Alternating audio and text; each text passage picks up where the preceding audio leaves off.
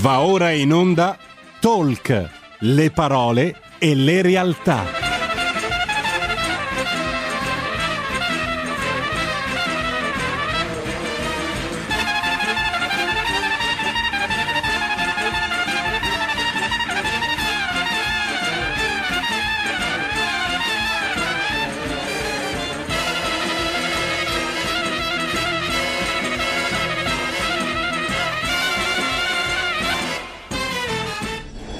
Sara Garino conduce Alto Mare. Le notizie, i protagonisti, i fatti, le opinioni, anche le vostre.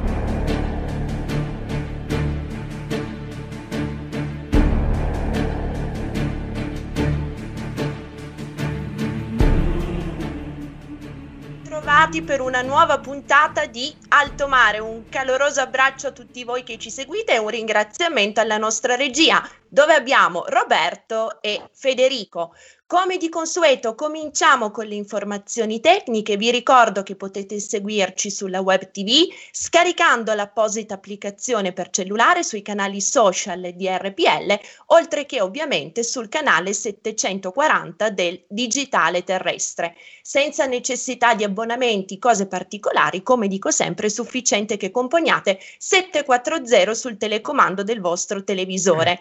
E poi i numeri, i numeri per partecipare anche voi alla diretta, visto che quest'oggi affronteremo un argomento particolarmente sentito e partecipato dal pubblico di Alto Mare. Leggiamoli insieme, sono numeri che ripeto all'infinito come altre cose, però Giusto per non rischiare di dare i numeri, meglio il conforto della carta. 346 6427 756 per inviarci i vostri, messaggi con commenti e riflessioni tramite WhatsApp e poi il fisso 026620 3529 per partecipare anche voi in diretta alla diretta. Do il benvenuto ai nostri due ospiti di quest'oggi. Sono di nuovo con noi il professor Giuseppe Valditara, ordinario di diritto romano presso l'Università degli Studi di Torino, nonché coordinatore di Lettera 150. Professore, ben trovato. Buongiorno a voi. Grazie per aver accettato l'invito. Vedo anche collegato l'avvocato Giorgio Spaziani Testa, presidente nazionale di Confedilizia. Ben trovato anche a lei. Grazie, buongiorno. Dunque, parleremo di immobili, o meglio di bersagli immobili. Il titolo che abbiamo inteso attribuire a questa puntata è La patrimoniale ai tempi del Covid. Anche se a ben vedere forse sarebbe più legittimo parlare di patrimoniali, Sara... dato che già c'è, già ci sono e sono tante. Eh, mi dicono dalla regia, perfetto, che abbiamo subito il collegamento anche con Pietro Senaldi, direttore, editori, di, di, direttore responsabile di Libero. Eh, Pietro, buongiorno. Buongiorno ci a tutti. Senti? Eccomi. Ci senti correttamente? Sì, sì, sì, tutto ok. Benvenuto. Grazie. Grazie infinite per aver accettato l'invito. Come abbiamo detto in incipit, quest'oggi parliamo di immobiliare. Libero si è reso promotore, si è reso partecipe di una pregevole iniziativa organizzata, promossa da Lettera 150. A partire dal 6 marzo, insieme a Libero, sono stati distribuiti a Roma e a Milano dei pamphlet dal titolo evocativo per l'appunto La patrimoniale ai tempi del Covid, l'argomento di cui per l'appunto parleremo nel corso della diretta. Eh, Pietro, ci vuoi dare un tuo commento, ci, puoi, ci vuoi proporre una tua disamina, un affresco introduttivo su questo tema così cogente? Ma, eh, noi sappiamo che gli italiani sono grandi proprietari di case e hanno il pallino dell'immobile che è nella nostra anche cultura, eh, sia non solo come, diciamo, per rispondere alla necessità abitativa, ma anche come investimento, è ritenuto quasi è ritenuto anche una sorta di bene rifugio. Eh, l'immobile poi ovviamente facilmente sensibile non si sposta, non lo si può nascondere al fisco e allora eh, bisogna dire che eh, è in atto una recrudescenza diciamo così, della tassazione nei confronti delle case e siccome noi sappiamo che a causa Covid ci stiamo indebitando oltre ogni limite e siccome causa Covid eh, diminuisce il gettito fiscale da, da, da lavoro, da, da, lavoro sia autonomo che dipendente, ecco che eh, gioco forza eh, la casa rientra nel mirino. Allora, siccome noi riteniamo che le case, non riteniamo, siccome le case italiane le co tassato, costa moltissimo mantenerle, sono già tassate, le seconde, le terze case e via discorrendo, allora mi sembra che eh, insomma, tutte queste politiche, fin dai tempi di Monti, che prendono come eh, bersaglio la casa, come bersaglio immobile la casa e elevano la tassazione poi hanno l'effetto di deprimere non solo il mercato immobiliare, ma di deprimere tutta l'economia, perché noi sappiamo che eh, sul, sull'immobile si regge buona parte dell'economia italiana.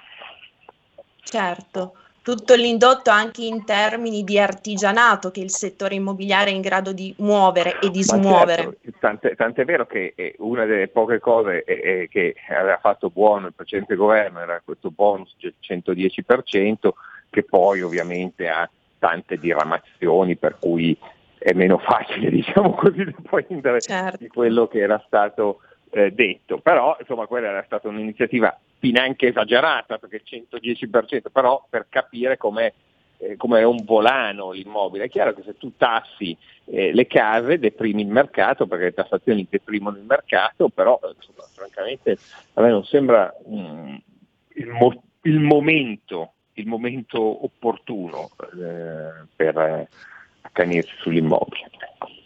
Certo, per questo come dicevi tu al netto. del professor Valditara come dicevi tu, del resto al netto delle farraginosità del super bonus al 110%, quella era è una misura proattiva, ecco, che andrebbe sì, rilanciata sì. ed estesa assolutamente a 360 gradi. Senza Pietro, tu prima giustamente... ovviamente il Covid, eh, per chi aveva una casa in affitto, è stata la morte civile, perché praticamente certo. tu non percepisci più il reddito, non puoi sloggiare nessuno, eh, perché il blocco degli, degli sfratti è una grossa ingiustizia, cioè può funzionare come misura emergenziale se tu in tempi normali ci impieghi un mese a sfrattare una persona, siccome ci impieghi degli anni a sfrattare una persona, in più ci mancava solo il blocco degli sfratti. Certo, anche perché Pietro ne parleremo dopo con il presidente Spaziani Testa, questa misura va a irrigidire, va a immobilizzare, a congelare situazioni comunque di morosità pregresse ante Covid che per ma cui... Sì, ma poi per soprattutto non... c'è, tutto, c'è, tutta una, un, un'operazione eh, di eh, depressione del mercato, che diciamo così, di scoraggiare gli italiani a investire nel mercato, probabilmente per, per, per, spostarlo sulla finanza, visto che diciamo, dal 2008 poi abbiamo visto diciamo così, che degli effetti hanno avuto. Certo. Ecco Pietro, tu prima parlavi di recrudescenza, no? Mi verrebbe quasi da utilizzare la formula una nuova ondata nei confronti dell'immobile, una nuova ondata di, di, aggressività e di fiscalità predatoria. Questa recrudescenza è stata recentemente sottolineata anche da alcune istanze, da alcuni suggerimenti mossi in sede europea. Sono stati invocati degli indici econometrici che poi si è scoperto non essere così robusti, che per l'appunto incentivavano un ulteriore spostamento, un'ulteriore deriva della tassazione dal comparto diciamo del lavoro, cosa che per carità in sé per sé è auspicabile, di nuovo sul settore immobiliare, cosa poi ripresa qualche settimana dopo anche da un report di Banca Italia. Insomma, i prodromi non sono così buoni e fausti. Ma sì, perché eh, si concepisce l'immobile come eh, un privilegio e una rendita di posizione. In realtà eh, non è così dal mio punto di vista, non è una rendita di posizione, l'immobile è, un volano dell'economia, è un punto d'arrivo. Cioè, io credo che eh, insomma, è anche, diciamo così, la frontiera, il baluardo e il simbolo della proprietà privata. No? È chiaro che sono anche simbolicamente, no? noi abbiamo la casa e i titoli in banca, però diciamo così, noi, noi tutti siamo più attaccati alla casa che ai titoli in banca. È una, è, è, è una parte della nostra, le nostre le case, sono una parte della nostra identità, sono una parte della nostra certo. vita, eh, hanno anche un coinvolgimento emotivo, no? non è che uno se compra un'azione più che un'altra ha un coinvolgimento emotivo, se uno compra una casa piuttosto che un'altra è tutto un altro discorso. No? E quindi secondo me sono delle tasse insomma, un po' la casa va tassata, ma è l'eccesso che non funziona. E sono quasi certo. una violenza, ecco, dal mio punto di vista, psicologica. Certo.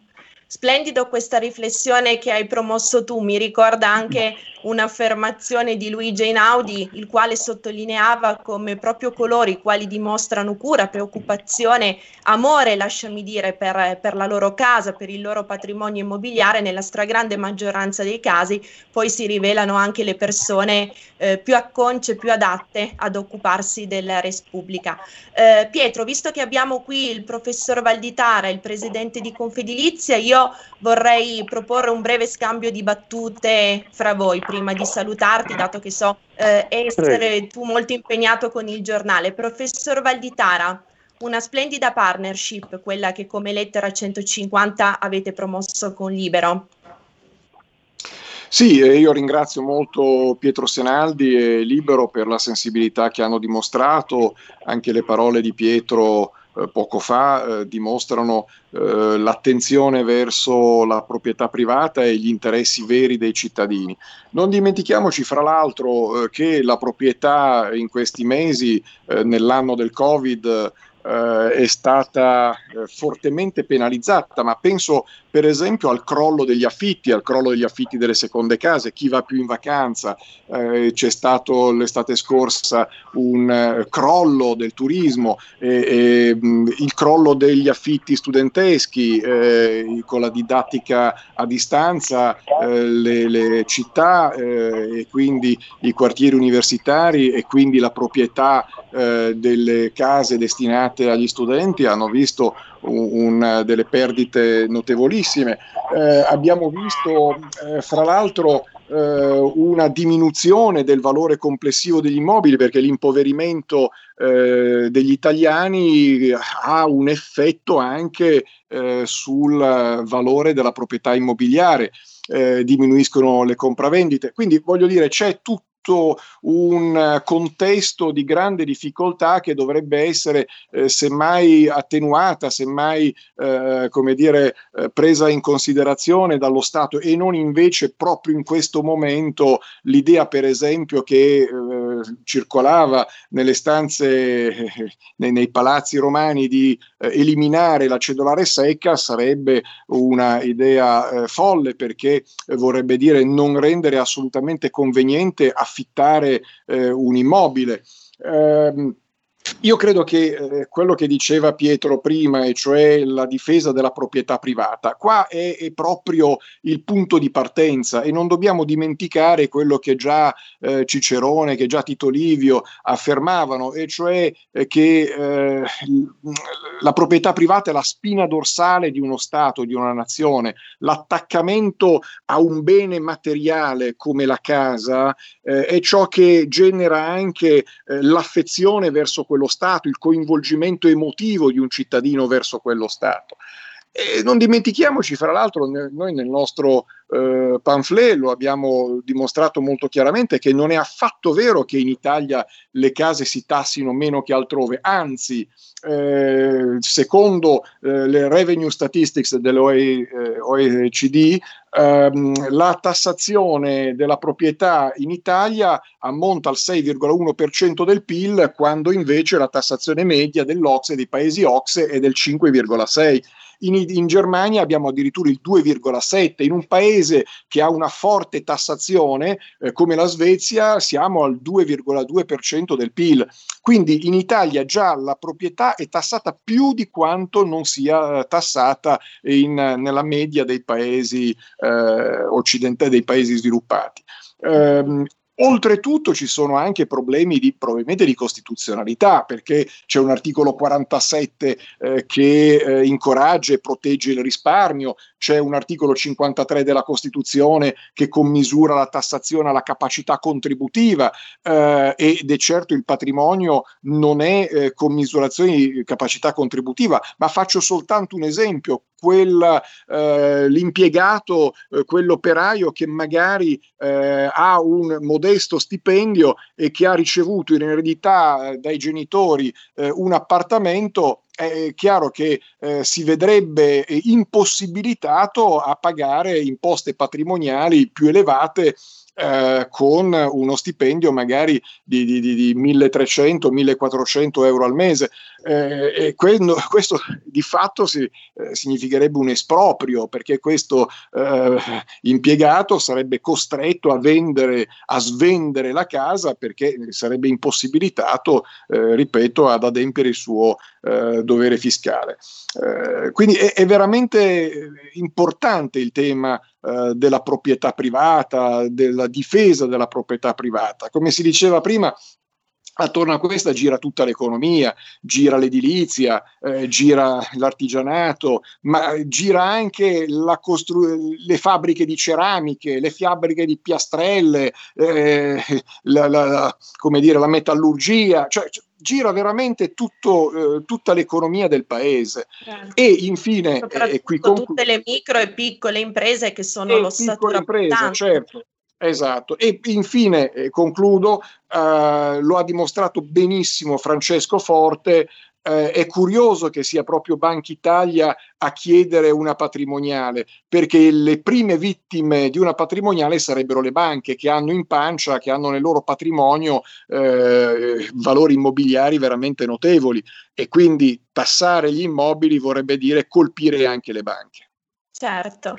Prima di accomiatare il direttore Senaldi, presidente Spaziani, un commento a lei.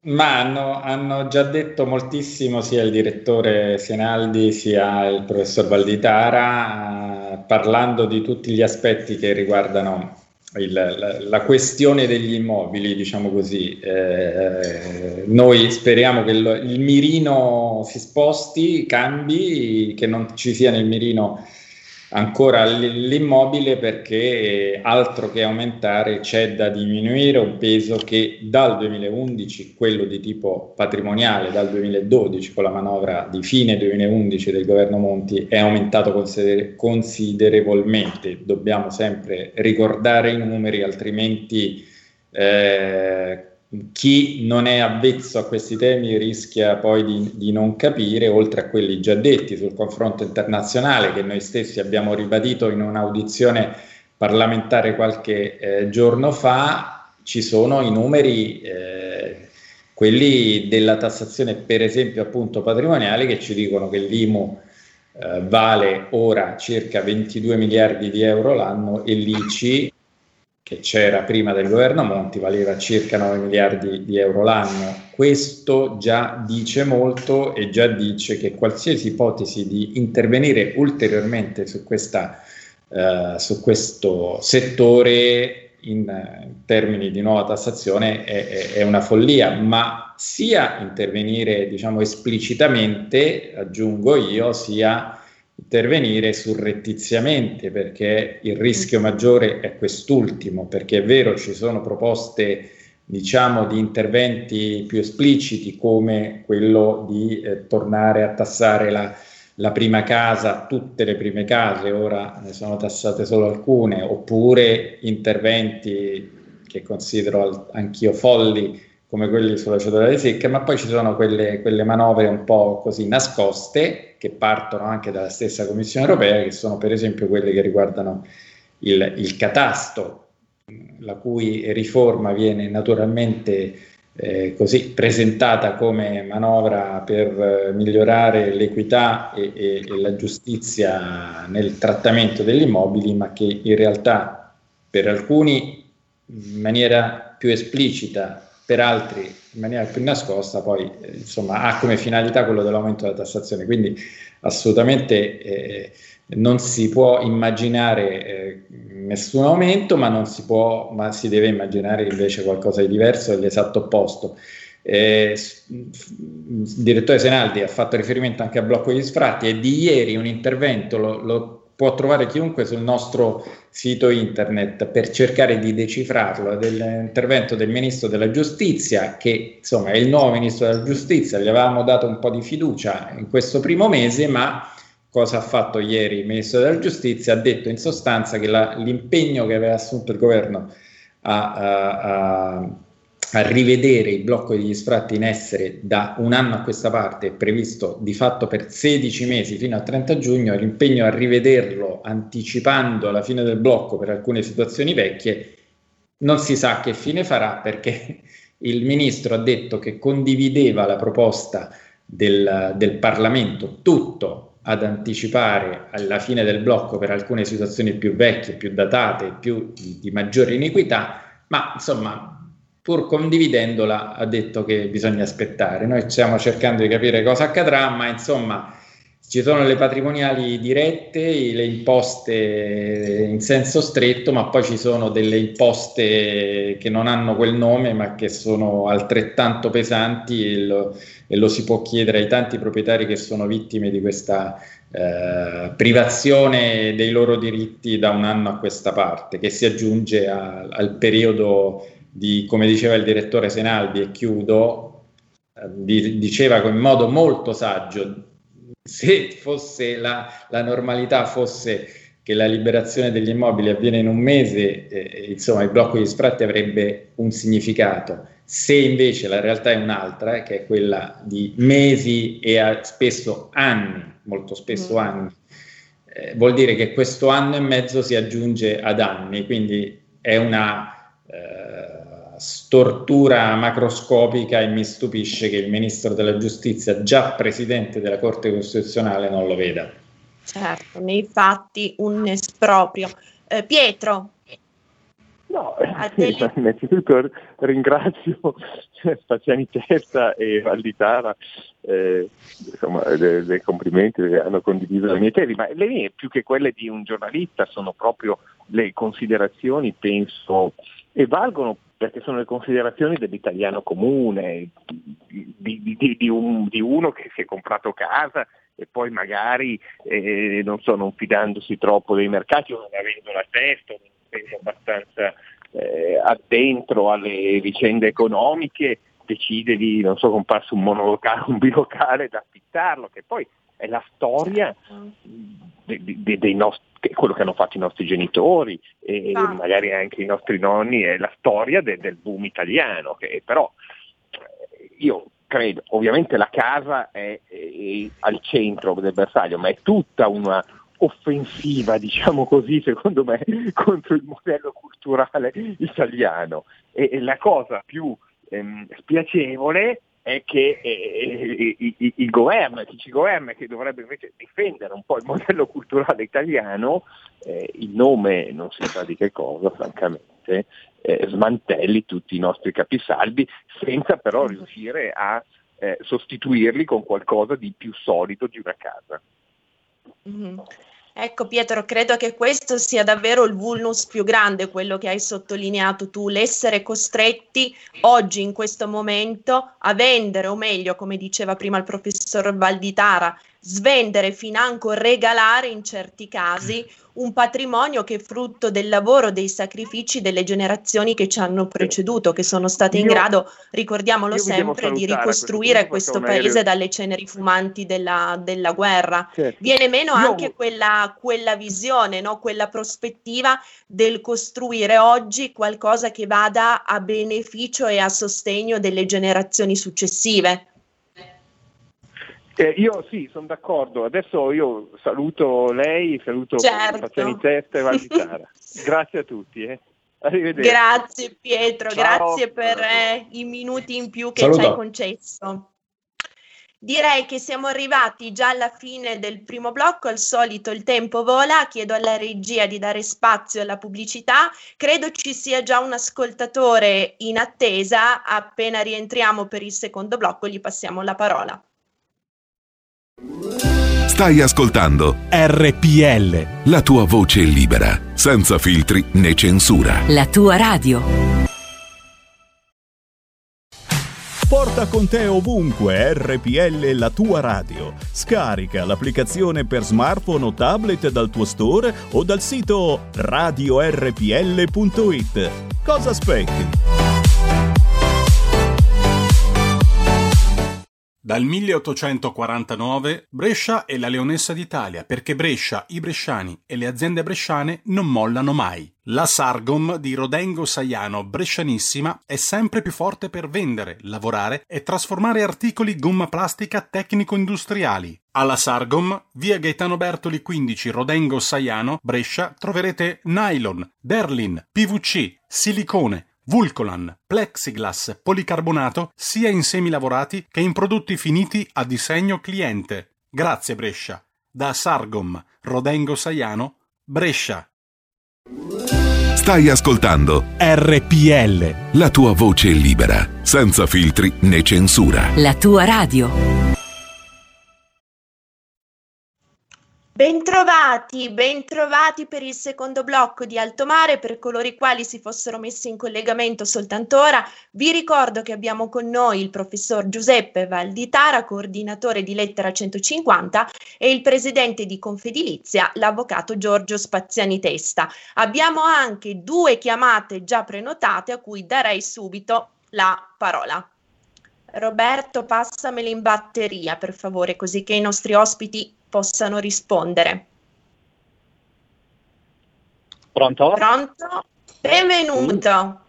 Buongiorno, sono Arturo da Moncaglieri. Saluto la conduttrice, saluto gli ospiti e saluto la regia, ma eh, raccolgo il grido di dolore della trasmissione di oggi proprio perché mh, in qualche modo eh, segnala un disagio che c'è eh, in una vasta mh, fetta della popolazione. Oltre, mh, e mi riferisco nello specifico al blocco degli sfratti e non solo causa Covid, ma mh, con una situazione pregressa, perché i proprietari di casa, oltre a quelle considerazioni fatte da voi, subiscono un'altra onta oltre a non avere eh, il ristoro dell'affitto, in alcuni condomini i proprietari devono pagarsi i riscaldamenti degli alloggi occupati e senza canone, le spese condominiali e tutta la, l'imposizione fiscale.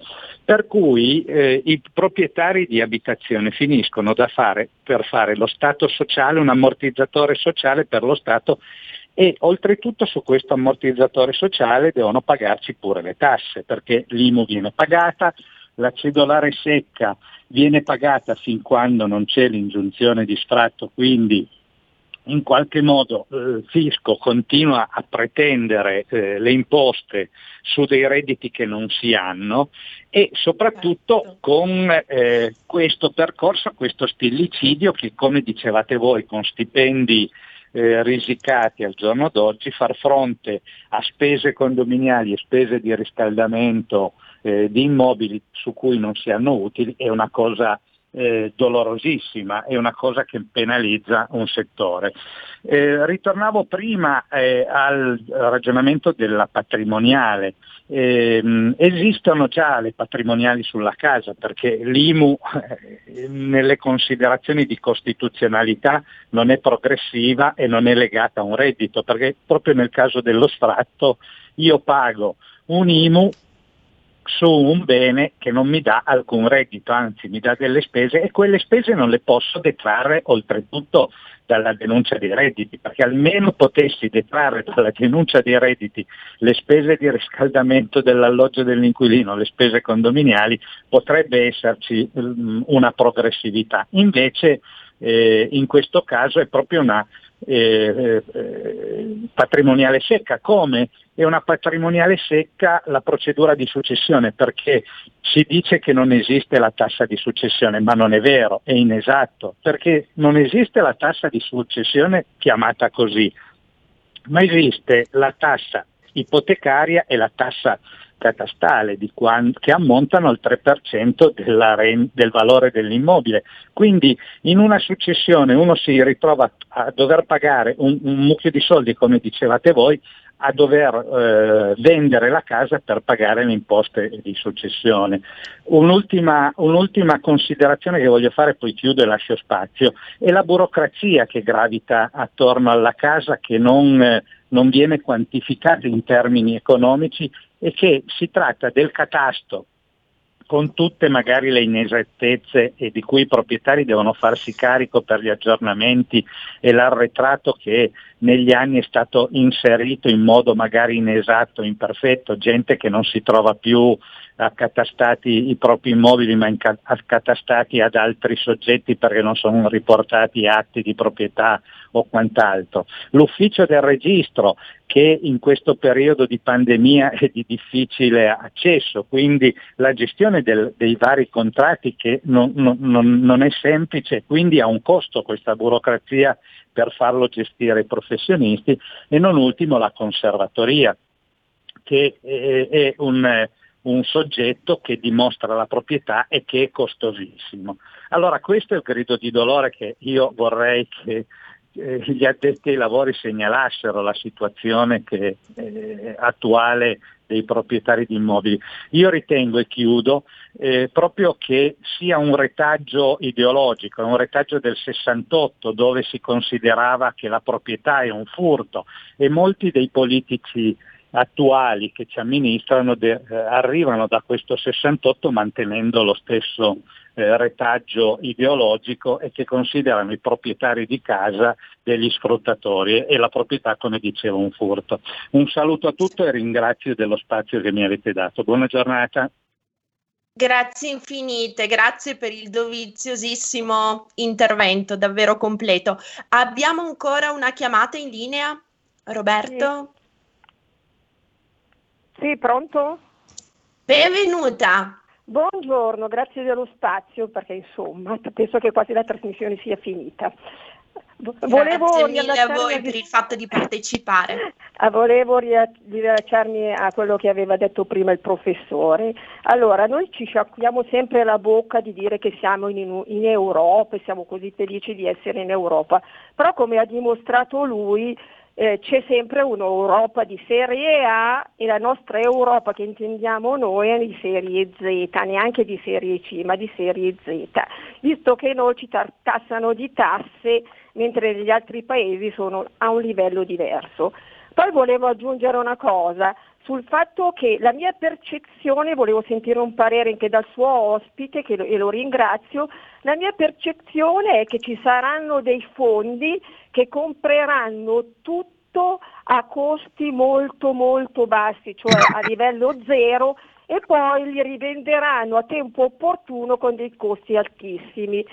Eh, poi un'altra cosa, e chiudo, eh, volevo chiedere, ma questo rimborso del 110%, ma dove andranno a prendere tutti questi soldi? Domanda, la ringrazio e buona giornata ai suoi ospiti.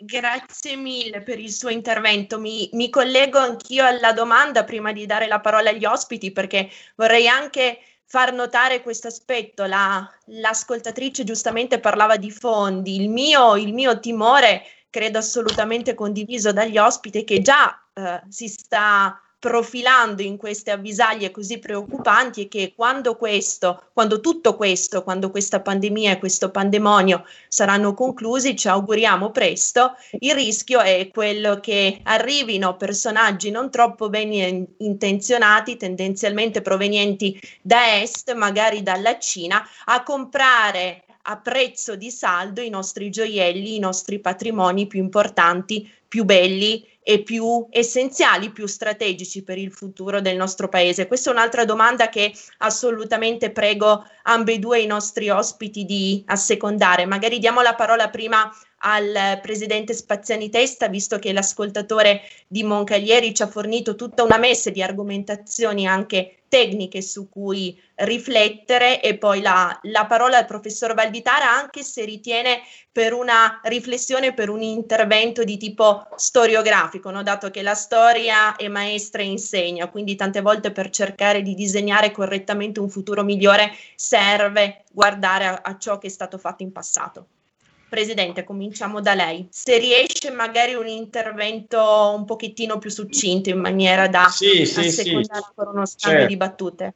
Certo, no, volentieri hanno dato entrambi gli ascoltatori diversi spunti, da ultimo l'ascoltatrice certamente avverrà, anzi sta già avvenendo in parte quello che, che, che ci anticipava e che temeva, che teme, cioè il fatto che ci siano dei soggetti diciamo in agguato per per fare degli acquisti a prezzi scontati, mettiamola così.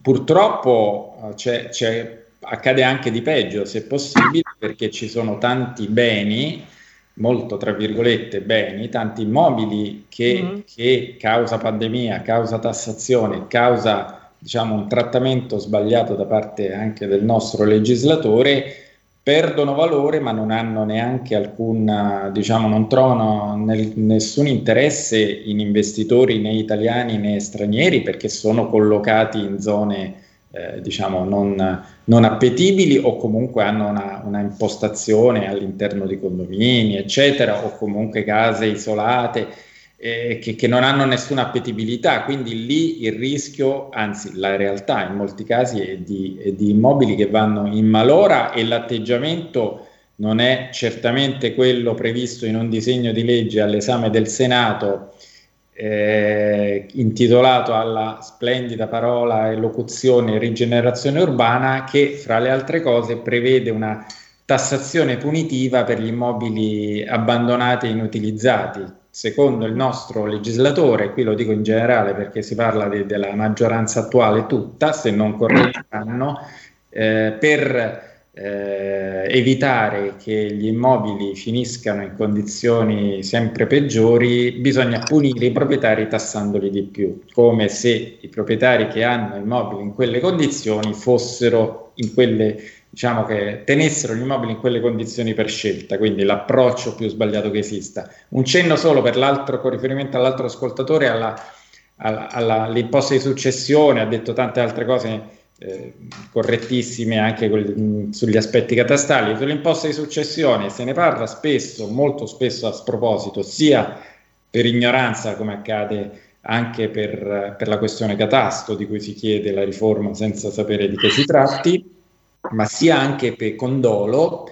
dicendo l'Italia ha una tassazione bassa rispetto agli altri paesi, non ricordando, sapendolo magari, ma non dicendolo, che le tassazioni, il professor Forte eh, citato in questa trasmissione e, e nostro punto di riferimento, ha fatto tanti studi eh, per Confedilizia, lo dice da sempre, ma lo dicevano prima di lui eh, studiosi altrettanto illustri, i sistemi tributari non vanno sezionati quando si confrontano, quindi non ha senso dire che l'imposta di successione è bassa in Italia se poi non si dice che in Italia è alta l'imposta patrimoniale sugli immobili e sono altissime le imposte eh, anche sul reddito e quindi eh, diciamo se non si tassa da una parte si tassa dall'altra è, è, un atteggiamento sbagliato che poi porta a, agli estremi che conosciamo, che si, le tasse si aggiungono perché si prende il peggio, diciamo così, da, dai vari paesi e, e, e, si agisce in questo modo. Di spunti ce ne sarebbero altri, ma mi fermo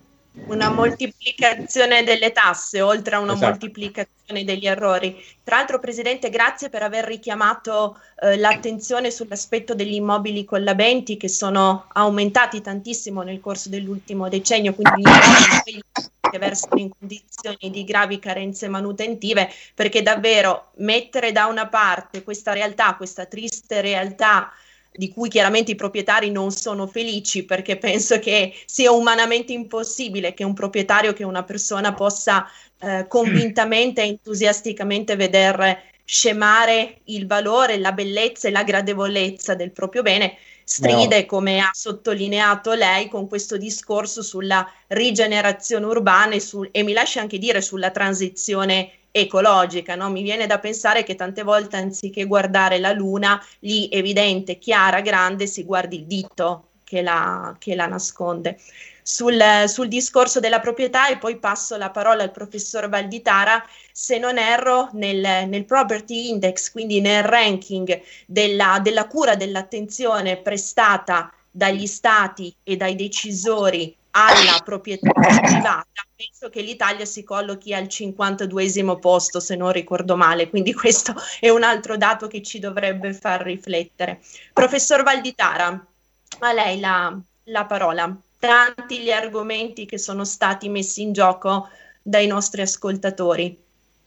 Eh, sì, eh, voglio iniziare dalla sollecitazione che l'ascoltatrice eh, ci ha eh, stimolato, e cioè eh, questi possibili interventi eh, di fondi di investimento. È abbastanza eh, preoccupante il fatto che eh, l'invito a tassare la proprietà immobiliare ehm, liberando invece di, diminuendo la, la tassazione eh, sugli investimenti immobiliari eh, venga proprio eh, da eh, soggetti eh, che hanno eh, come naturali interlocutori questi fondi di investimento. E quindi il sospetto che poi eh, ci possa essere anche una speculazione fatta da questi grandi fondi di investimento internazionali per come dire acquistare immobili anche talvolta immobili di pregio nelle nostre città a prezzi molto convenienti ripeto un discorso di questo tipo un sospetto di questo tipo certamente viene.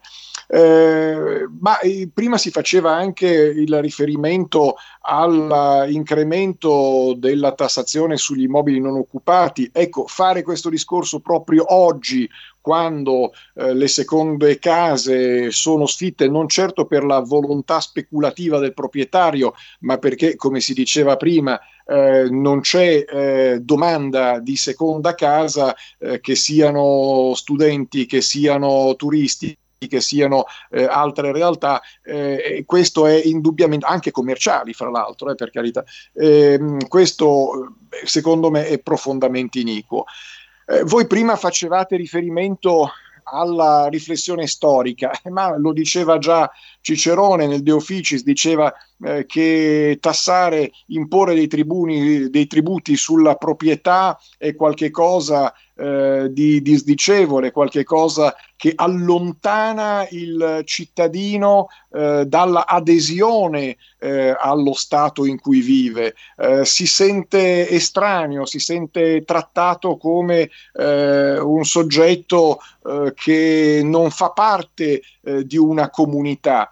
Uh, e, e, diceva fra l'altro eh, proprio Cicerone che eh, la proprietà è, il, l'origine per cui la difesa della proprietà è il motivo per cui nascono gli stati, cioè uno stato nasce eh, per eh, consentire eh, una più efficace difesa da aggressioni di vario genere della proprietà privata. E non è un caso che John Locke l'abbia considerata eh, fra i diritti naturali, libertà e proprietà considerati proprio i diritti naturali dell'uomo. Ora, in un'epoca in cui si parla tanto eh, di diritti umani, probabilmente non bisognerebbe dimenticare eh, che eh, i più importanti diritti umani sono vita, libertà e proprietà. Uh, e, e, da qui credo che dovremmo probabilmente partire per ripensare anche eh, tante, eh, come dire, eh, tanti atteggiamenti culturali e anche tante eh, iniziative legislative eh, che invece vanno in una direzione assolutamente opposta.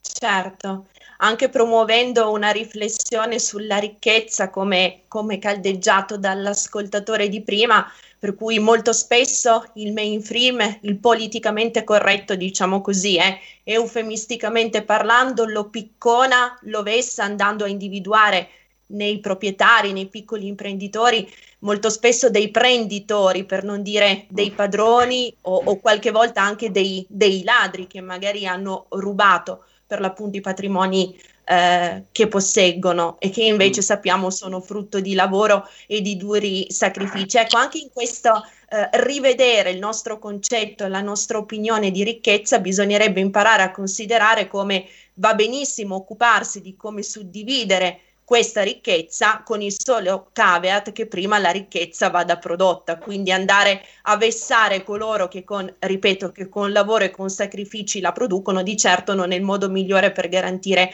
un futuro buono, migliore per tutti. Certo, ma questo eh, tra l'altro va contro anche la volontà dei nostri padri costituenti, perché quando hanno fissato la tutela del risparmio eh, come uno dei principi eh, costituzionali più importanti, eh, avevano proprio in mente quello che diceva lei prima, e cioè eh, che ehm, il lavoro eh, il risparmio sono proprio alle radici di uno Stato ben organizzato, di uno Stato efficiente, eh, di uno Stato sano.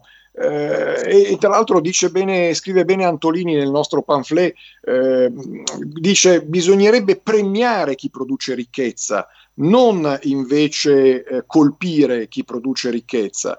Uh, c'è sempre quest'idea che è contraria ad uno Stato liberale, per cui eh, la, eh, come dire, si debba arrivare ad una eguaglianza dei punti d'arrivo e non ad una eguaglianza dei punti eh, di partenza.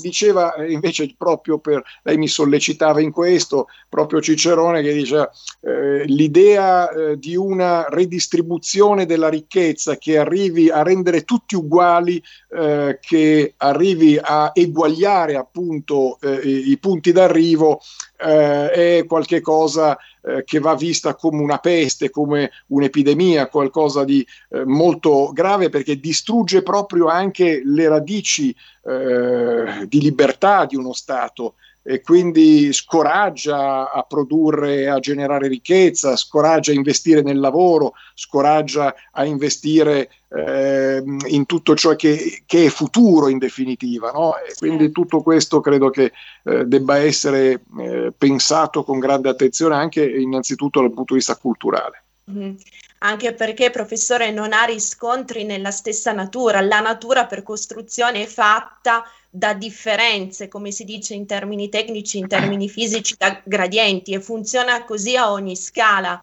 dalla certo. scala cosmologica dell'universo fino a quella naturale in cui le varie specie competono per la sopravvivenza e per il presidio del territorio. Quindi pensare di omologare i punti di arrivo è un qualcosa che davvero cozza con, eh, con, il senso stesso, diciamo, della, della vita e, e, come diceva lei, dell'azione. Certo. Beh, scoraggia, ripeto, a lavorare, a investire, a creare ricchezza.